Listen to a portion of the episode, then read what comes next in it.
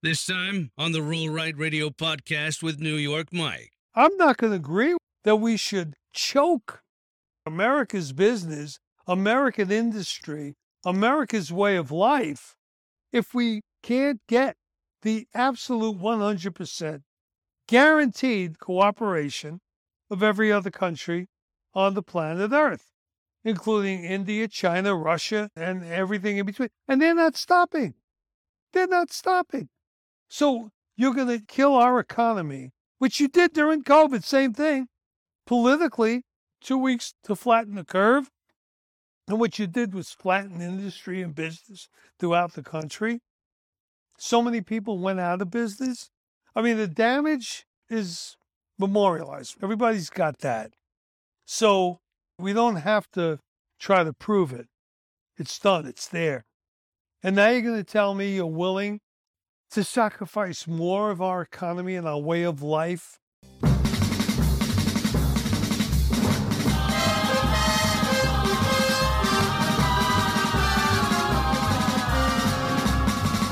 He wears black denim trousers and motorcycle boots and a black leather jacket with his name on the back. He does a patriotic podcast called Roll Right Radio. His name is New York Mike, and welcome to the show. This is Roll Right Radio. I'm New York Mike. The year, hey, you know what? It's coming to a close. It's almost there. I hope everybody had a Merry Christmas. At the very least, maybe it was a great Christmas. And I really hope so. There's a few Christmas leftovers. we had a big turkey here. Katrina and the mom did this whole big cooking, everything, turkey and stuffing and the whole thing. I, I also want to talk about the new year coming and where we've been and where we're going. But first off, I just want to say Christmas was great. And there's always these Christmas memories that I, I know I didn't talk about. But the one was uh, you know, we lived in the projects. We didn't have much of anything. I can tell you that. My dad worked three jobs, drove a cab, worked in a luncheonette, did some other stuff. Can't even remember it changed so much while he was going to school at night. But Christmas time, he knew. I mean, we're Jewish, and you believe me, my grandmother and most of the family were very orthodox.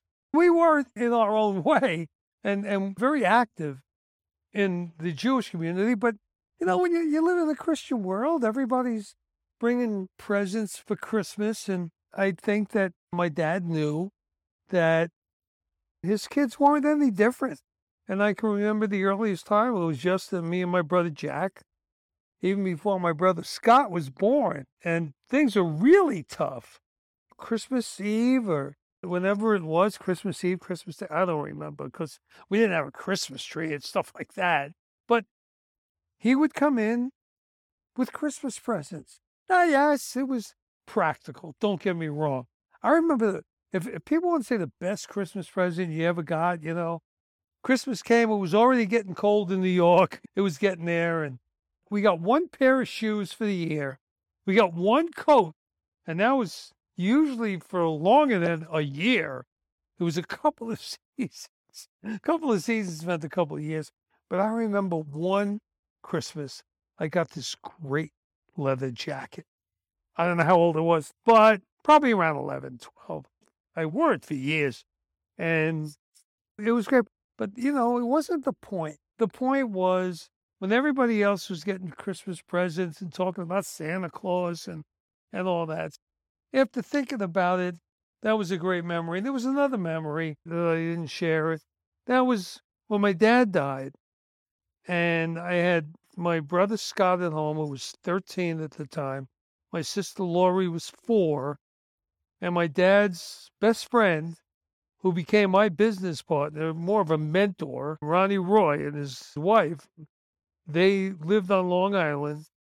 And oh my God, they took such care to make sure that I was doing everything right for the kids. I can't thank them enough for everything that they did.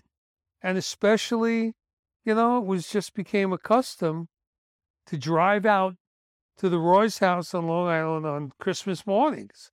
I mean, kind of like, you know, almost every weekend we were there. I don't know what to say. They were so generous and kind and helping. I mean, they did it all.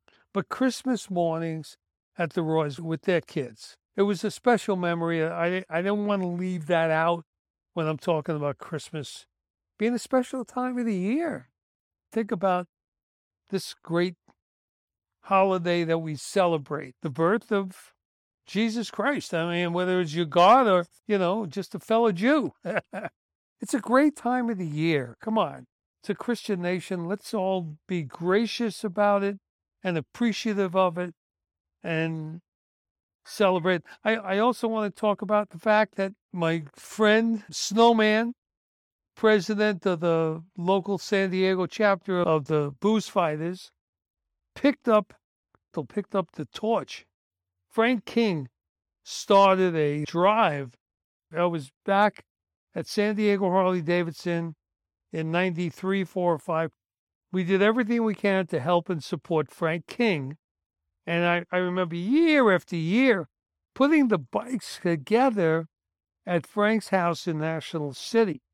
And everybody went to Frank's backyard, you know, September, October, November, getting ready, getting bicycles, you know, having people donate old bikes that needed parts and bikes. And then Channel 9, KUSI used to come and film it and put it on the news. Yeah, they did that once or twice before Christmas, which helped get Frank a lot of help, a lot of donations. But he did it every year. And when he passed, the booze fighters took over that. And we're talking hundreds of bicycles for kids starting at like six in the morning on Christmas Day on the streets of National City with a lot of other toys. I mean, toys for everybody, and there's clothing and there's other stuff, but there are all these bicycles. They get them donated, they fix up older ones, they get brand new bicycles donated. And just kudos to them. And then there's one more that I also left out. Another leftover, Frank Opp. Frank King, Frank Opp. Frank Opp of Hell's Kitchen fame and good friend of mine. He puts together a ride and has been. And they visit Orange County Children's Hospital and bring presents and do things for kids with cancer. There's so much other stuff going on all over the country. How can anybody say there's no such thing as Santa Claus? It's not some dude in a red suit and a long white beard. It's an idea. It's an idea that anybody could put on this red suit and this beard and this hat and this thing and, and go around and, do good things and give and thousands and thousands of people every year at malls, in schools, Everybody does it. You can't get through a Christmas season without seeing Santa Claus multiple times in multiple places. So how can people say there's no such thing as Santa? Of course there's such a thing. You're not going to believe your lying eyes. There's Santa Claus every place you look. And I've had this discussion before over the years when people say, stop it. It's just, it's a made up thing. Take a look out there.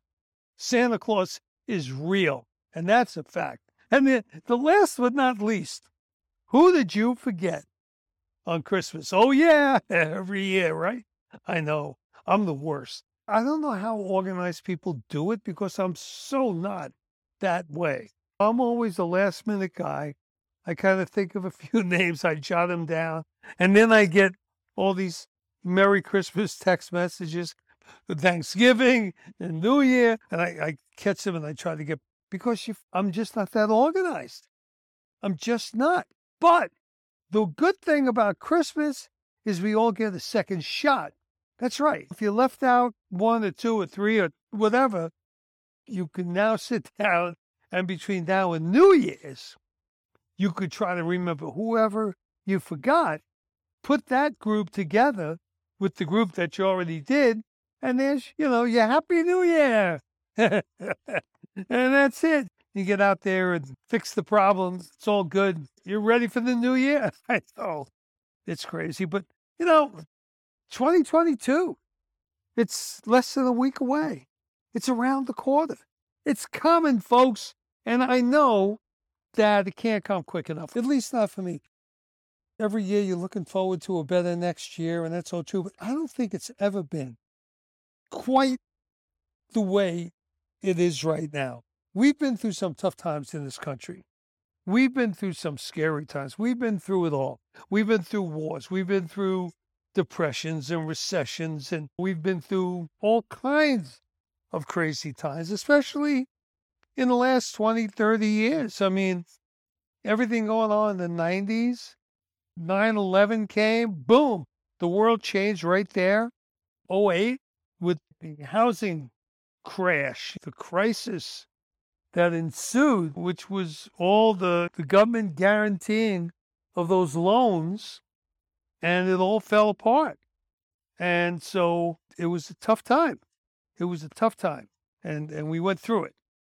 But I don't think I can remember a tougher time than this year since Joe Biden took over the White House. Did he get elected? Did he not?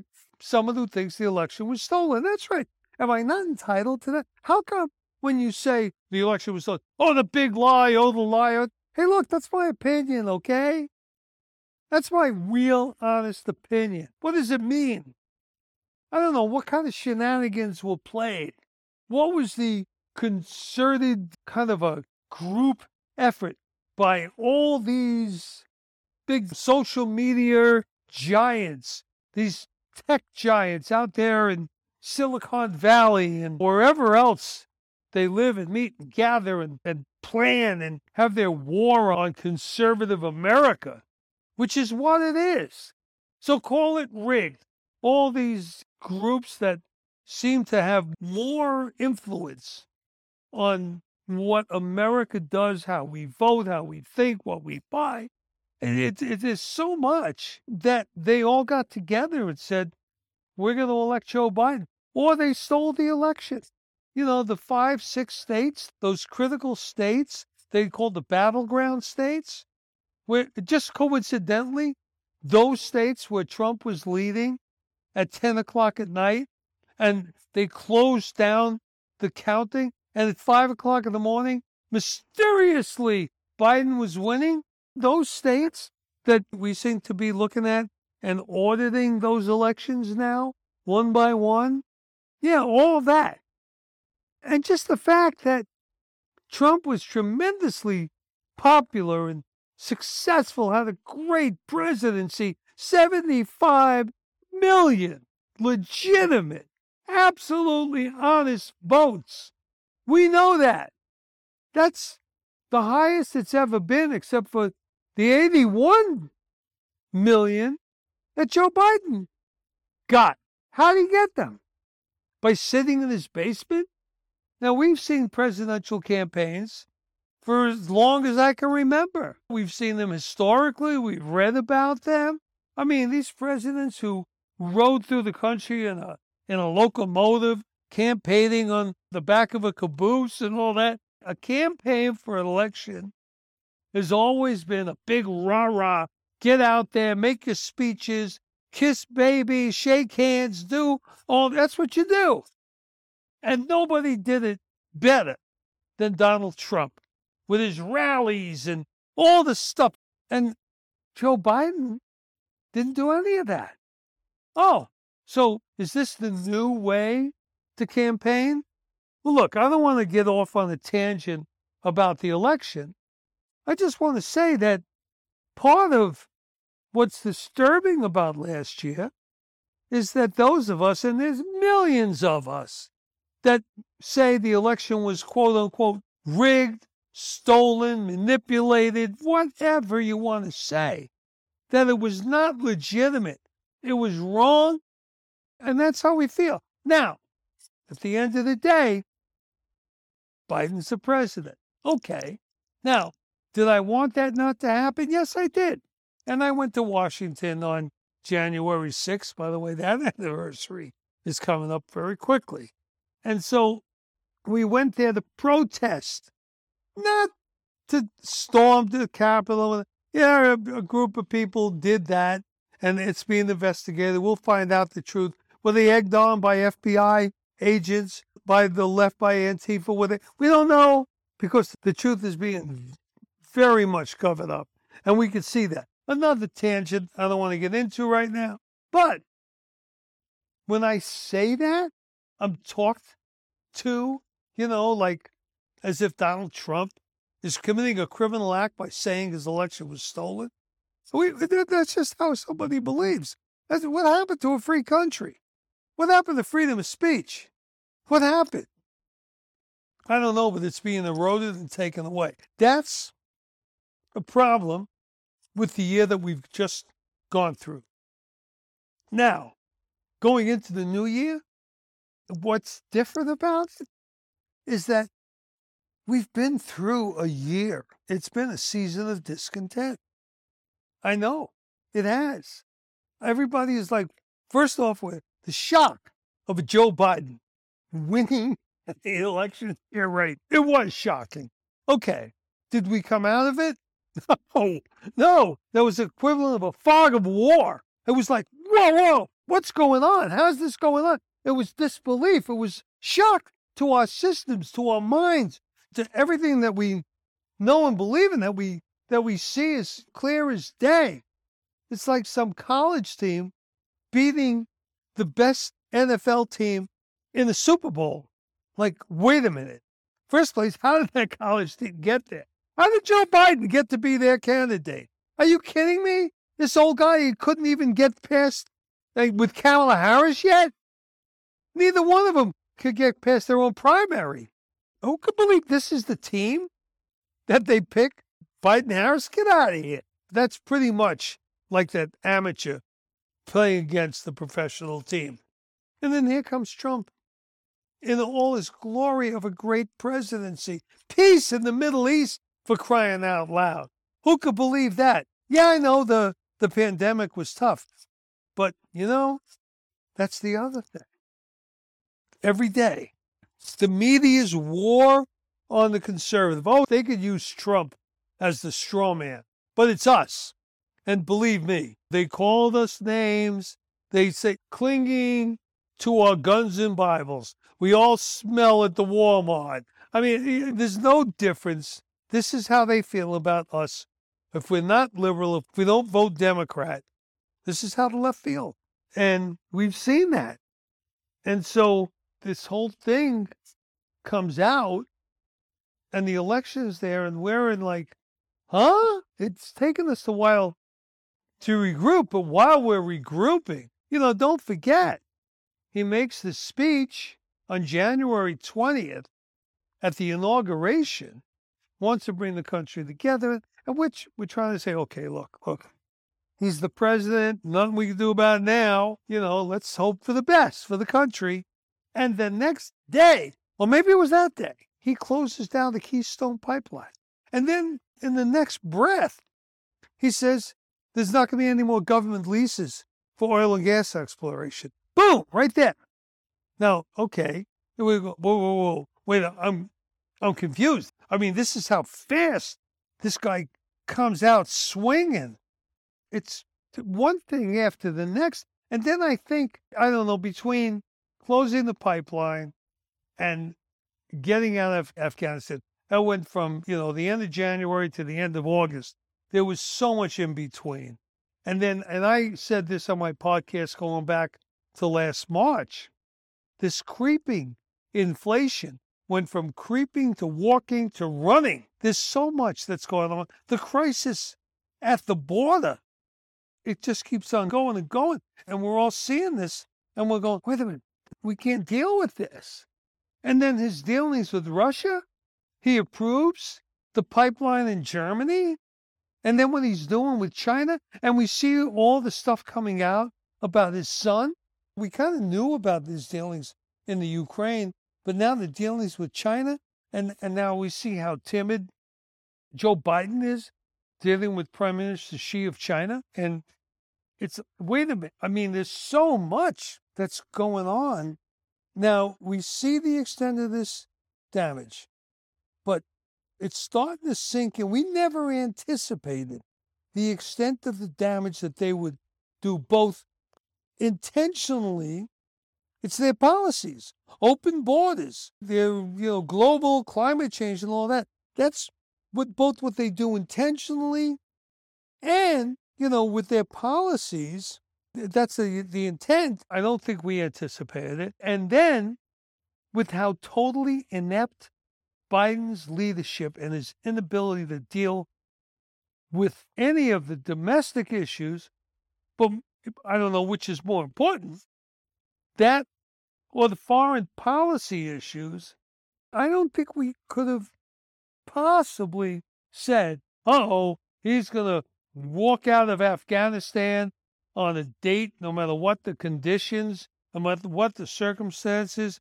We're going to lose Marines and sailors. We're going to lose thousands and thousands of Afghan supporters of. I mean, I don't think anybody would have thought that was even possible.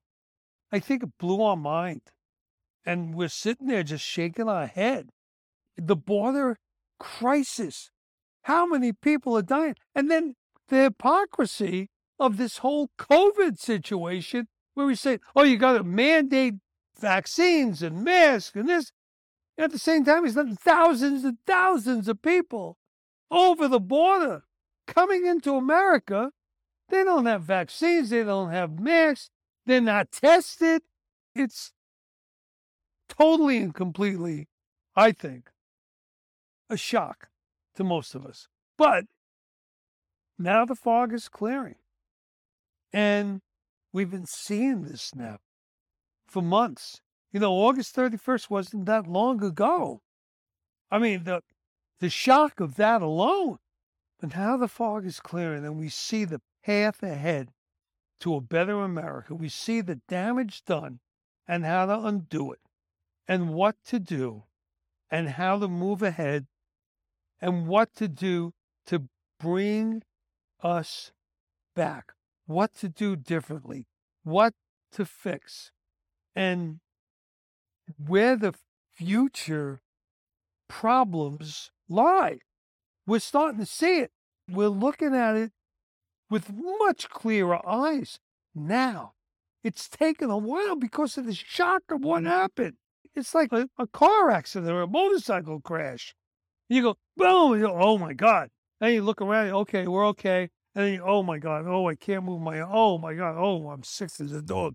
Oh, my back. You're slowly trying to get back together, but you got to go through whatever you got to go through the heel and you got to go through. Th- well, we've gone through it.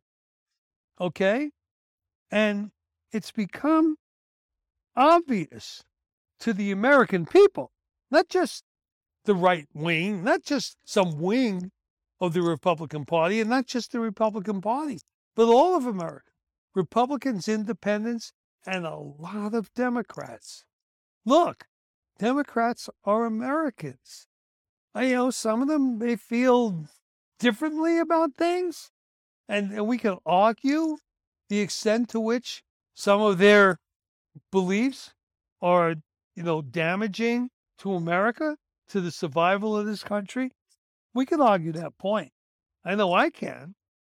And when I do argue, with my Democrat friends. They kind of come in here with both guns blasting about how, you know, right wing conservative politics, Republican Party, and certainly Donald Trump is bringing the end to democracy.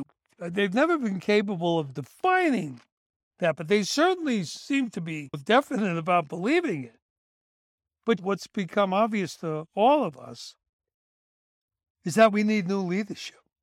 That's not political as much as it is critical. And I say that because it's coming from the left, it's coming from Democrats, it's coming from the New York Times, it's coming from CNN. They're talking about who's going to be the Democrat nominee in 24. They don't think it should be Biden. We've heard them talk about it. They know that they have a major problem with Kamala Harris. They really do. But let's look at let's look at what we're dealing with. And when I say it's not as political as it is critical, the things that are political, Afghanistan. the border, okay, inflation, energy, COVID. I mean, you could say COVID may be somewhat political. If you want to say, yeah, the left believes Fauci and the right doesn't, I'm sorry, I don't believe that either. I think we all have our doubts about Fauci. None of us know what the right thing is. You could say it's political because the left seems to believe in mandates and the right doesn't. But then you have governors like Governor Polis of Colorado who doesn't believe in mandates. There are others too. We could talk about the budget deficit, the debt. That's not political. We blamed Obama. They blame Trump. They didn't blame Obama, but we blame Trump as well because we don't want to see the deficit blow up. But now look what's going on under Biden. So I think that whether you're a Democrat or Republican, this infrastructure bill, which was passed on the bipartisan vote, and then you have the BBB bill, which has not passed. Can I mention Manchin Because that's a big deal going into the new year. And, and what's this guy going to do? It's a big question. But the point is that the budget, it's not as, I, I don't know, I, I put it in the political column, but I, I don't think it should be. I think we're all concerned about the debt. I don't know why Democrats don't seem to be concerned about. They got a 1.2 trillion dollar infrastructure bill, which okay, they got that. Now they're looking at what looks like a five trillion dollar BBB, Build Back Better bill. That's what they're calling it. To me, the BBB is just bad, bad.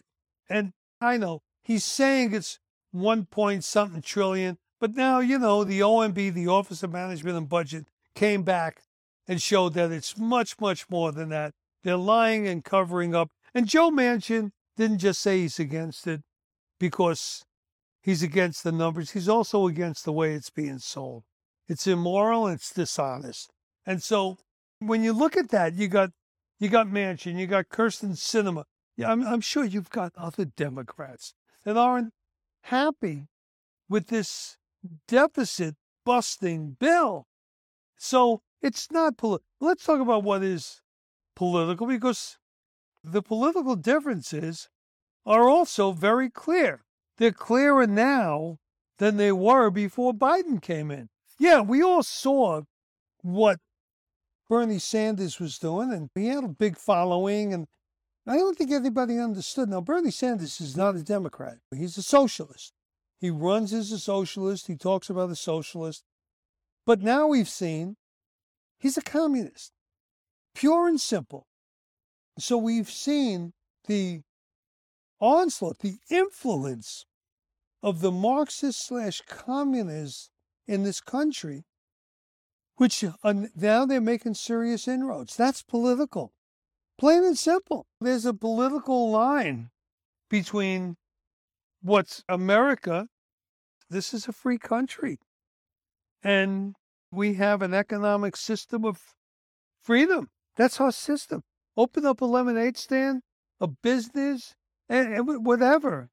You're all free to do that. Not so in a Marxist or a communist environment. I'm talking about socialism. It's a cover up. It's, it doesn't exist. It's only a pathway to communism.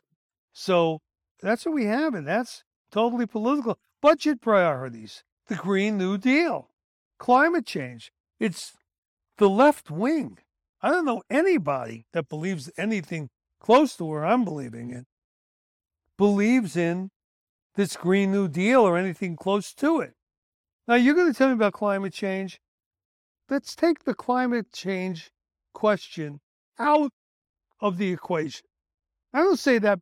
I say that in a way that says, let's just say that there is climate change. Let's say there is. It, you know, of course, you think it's man made, and that's the difference. And I think it's just the normal course of how the universe has worked for billions of years that this planet's been around, and the how many millions of years that humanity has been here. It does change from time to time, but you think it's man made because of the modernity and carbon footprints and carbon monoxide and carbon, whatever. Okay, fine. So even if you're right, I'm not going to agree that we should choke America's business, American industry, America's way of life if we can't get the absolute 100% guaranteed cooperation of every other country on the planet Earth, including India, China, Russia, and everything in between. And they're not stopping. They're not stopping. So you're going to kill our economy, which you did during COVID, same thing. Politically, two weeks to flatten the curve. And what you did was flatten industry and business throughout the country. So many people went out of business. I mean, the damage is memorialized. Everybody's got that. So we don't have to try to prove it. It's done, it's there. And now you're going to tell me you're willing to sacrifice more of our economy and our way of life and all that just so that we can do our share, but none of these other countries will. If we don't have the leadership that can go out and convince China, Russia, I mean, Mexico for crying out loud. They've been wearing masks in Mexico City for decades because you can't breathe the air. Nothing to do with COVID or anything else. They you just can't breathe the air. It's, it's dirty, it's smelly, it's rotten. So you don't have all these other places. This is a political decision that is nothing but wrong, in my opinion. Then you have all these energy priorities. We have the left that wants windmills and solar, and we're saying, look, we want clean air and clean water too. So we're willing to go a little bit. Let's have nuclear works. They don't want any part of it. I don't know why. All these left wing environmental organizations do good, mean well, and all that stuff. Oh, we want to fix everything. What the heck do you have against nuclear energy? It's clean. It works. It's so much less costly. It's right there. We have the technology. So, okay, you know, the, the nuclear whatever you can't get rid of. We will figure it out. Well, your answer is electric vehicles. What are you going to do with the batteries? Is there that much of a difference? I just don't think so. So we've got windmills, which, by the way, I think are horribly damaging to the environment. First place, they're ugly. You put them on these beautiful mountains that I love to ride my motorcycle through up there in you know the mountains around Palm Springs and Palm Desert, and then going up in Nebraska and places where where I ride, plenty of places in Colorado. But you know when you ride through Nebraska and you see the windmills just mile after mile, it's ugly. It's ugly and it kills birds. God knows what else it does. And by the way, whether they're the windmills or the solar panels. I have solar panels on my house. I believe in it, but it's not the answer. It doesn't work all the time. Depends on the wind, the time of the day, how many hours of sunshine. There's so many variables here. There's too many things you can't depend on. Will we get better with time as we learn how to build better batteries? Talk about BBB, build better batteries. Build batteries that last longer, take shorter time to charge, and let's learn how to dispose of them better. It will happen. But in the meantime, let's not put an end to oil and gas exploration. Let's not put an end to cars that use fossil fuel, gasoline. Let's not do that. But that's all politics. That's the left. That's what they do. And the other things in the politics, CRT, critical race theory. Okay, in all its disguises, by the way. They're, you know, teaching racial policies, racial issues, this equity thing the fact that I did something wrong because I was born white is just wrong. And let's talk about gender issues. There's only two genders. You want to tell me there's three or four? Or there's, what, 32 you say? We're going to fight over them. Those are political issues. The homeless problem, crime.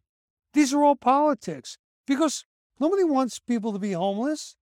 Where liberal politics run those cities have the biggest, the most damaging homeless issues of any of the cities, San Francisco, LA, and now San Diego with its creeping liberalism coming in. Oh, yeah. San Diego also has CRT being taught to our kids. Yeah, San Diego is climbing right up there with LA and San Francisco. And it's, you know, the cities that are blue, the big cities all seem to have the left wing Democrat, not even that left wing, just all Democrat policies. And these seem to be their policies. The crime issues are serious. They're all serious, don't get me wrong. But defunding and disrespecting our police is causing such damage to humanity, to the American people, to the average family. No, not the elite, not the super wealthy, not Hollywood stars of music and screens and no, they have enough money. They have a cushion.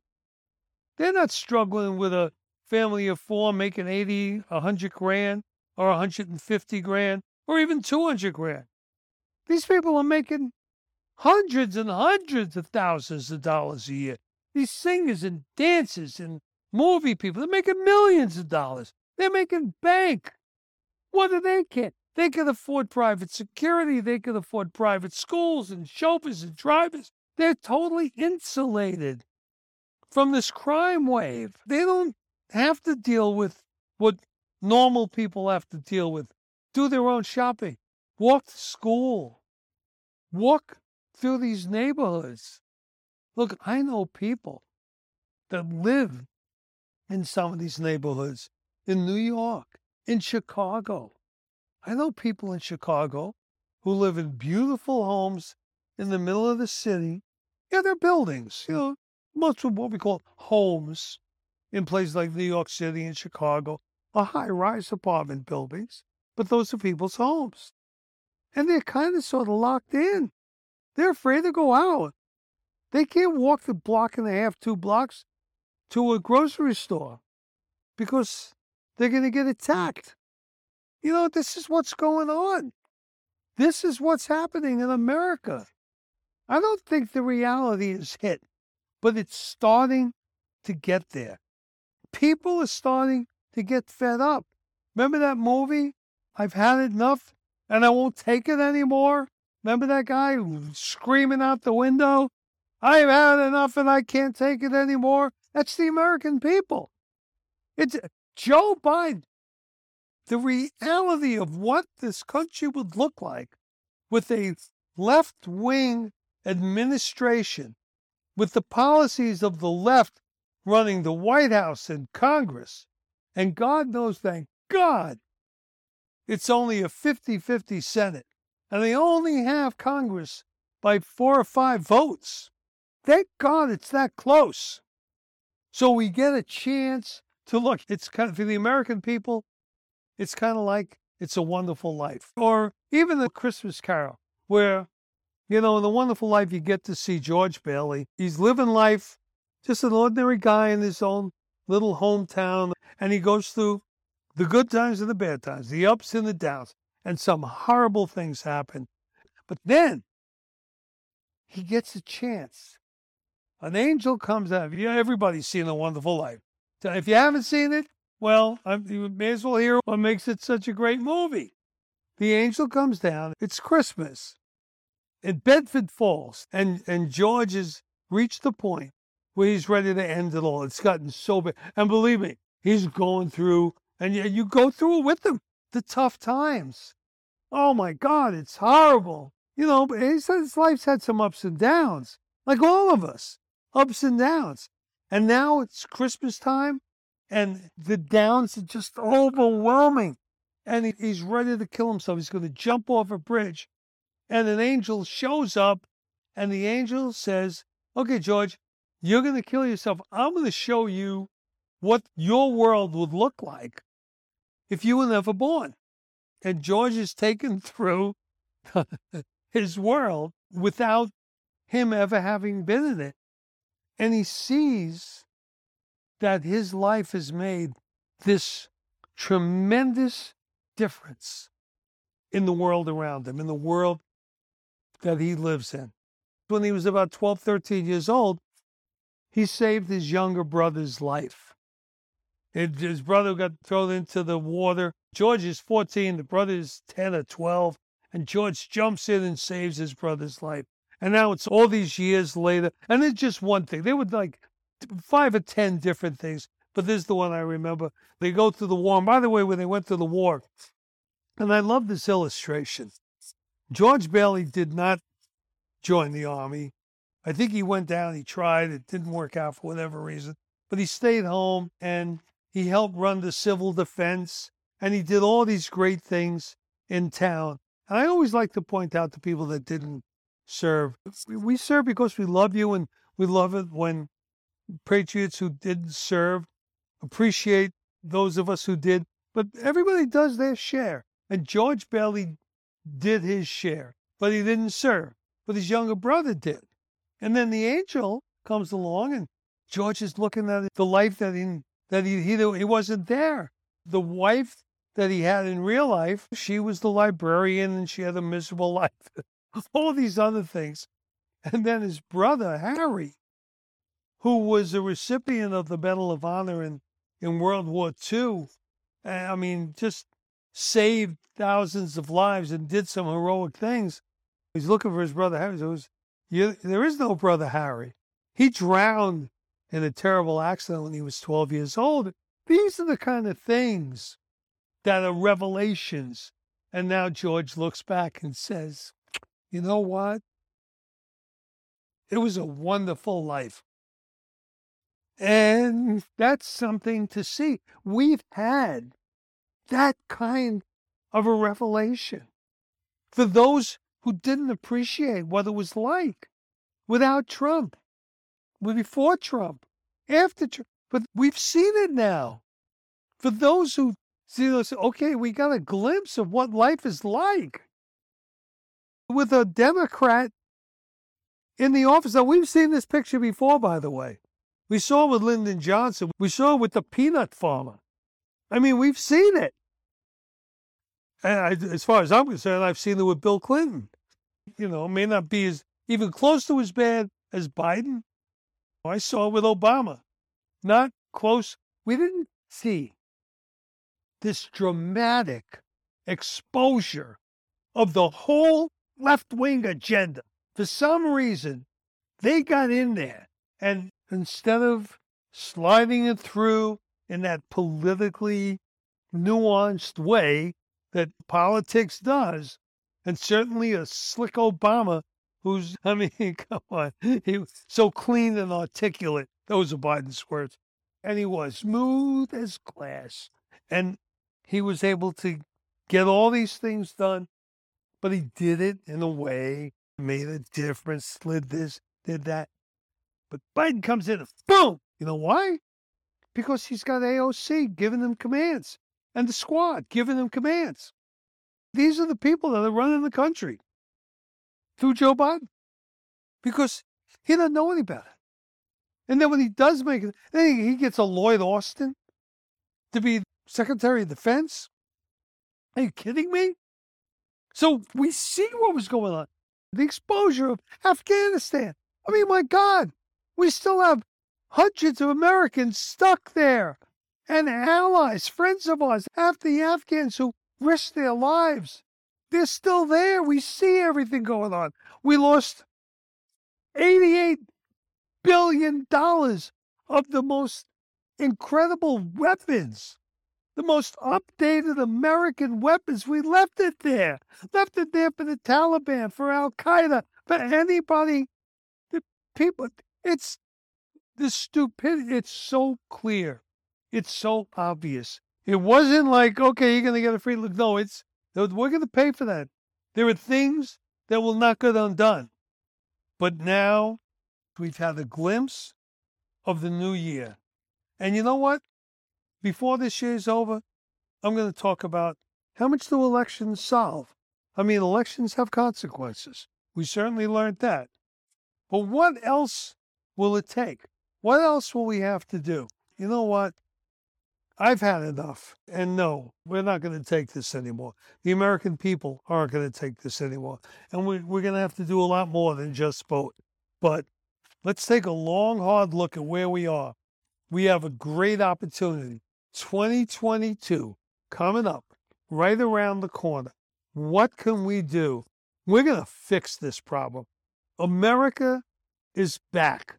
We're back and we're fighting.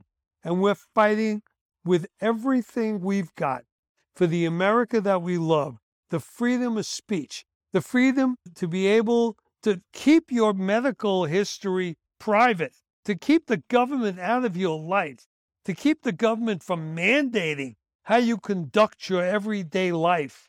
You can't be indicted when you didn't commit a crime.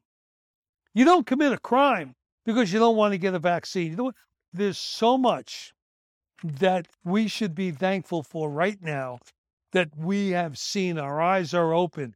Our fellow Americans, again, left, right, and center. Well, maybe not all the way from the left, but certainly, you know, the right and the center and the center right, and so many Democrats. I mean, there's a lot of policies that we don't agree with, but one thing we all agree. I am totally convinced of that. At least, and you don't have to believe in polls being the almighty thing and everything else. I'm not a poll guy. But polls do indicate something. And the polls indicate that the man who they put in the White House is very unpopular. And you know what that means. That means we got a job to do, folks. I'm New York Mike. Thanks for listening to Roll Right Radio. And we'll be back before this year is over. I'm New York Mike, and I'm out. Thanks for listening to the Roll Right Radio podcast. Listen, follow, and subscribe on Apple Podcasts, Spotify, or wherever you listen to podcasts.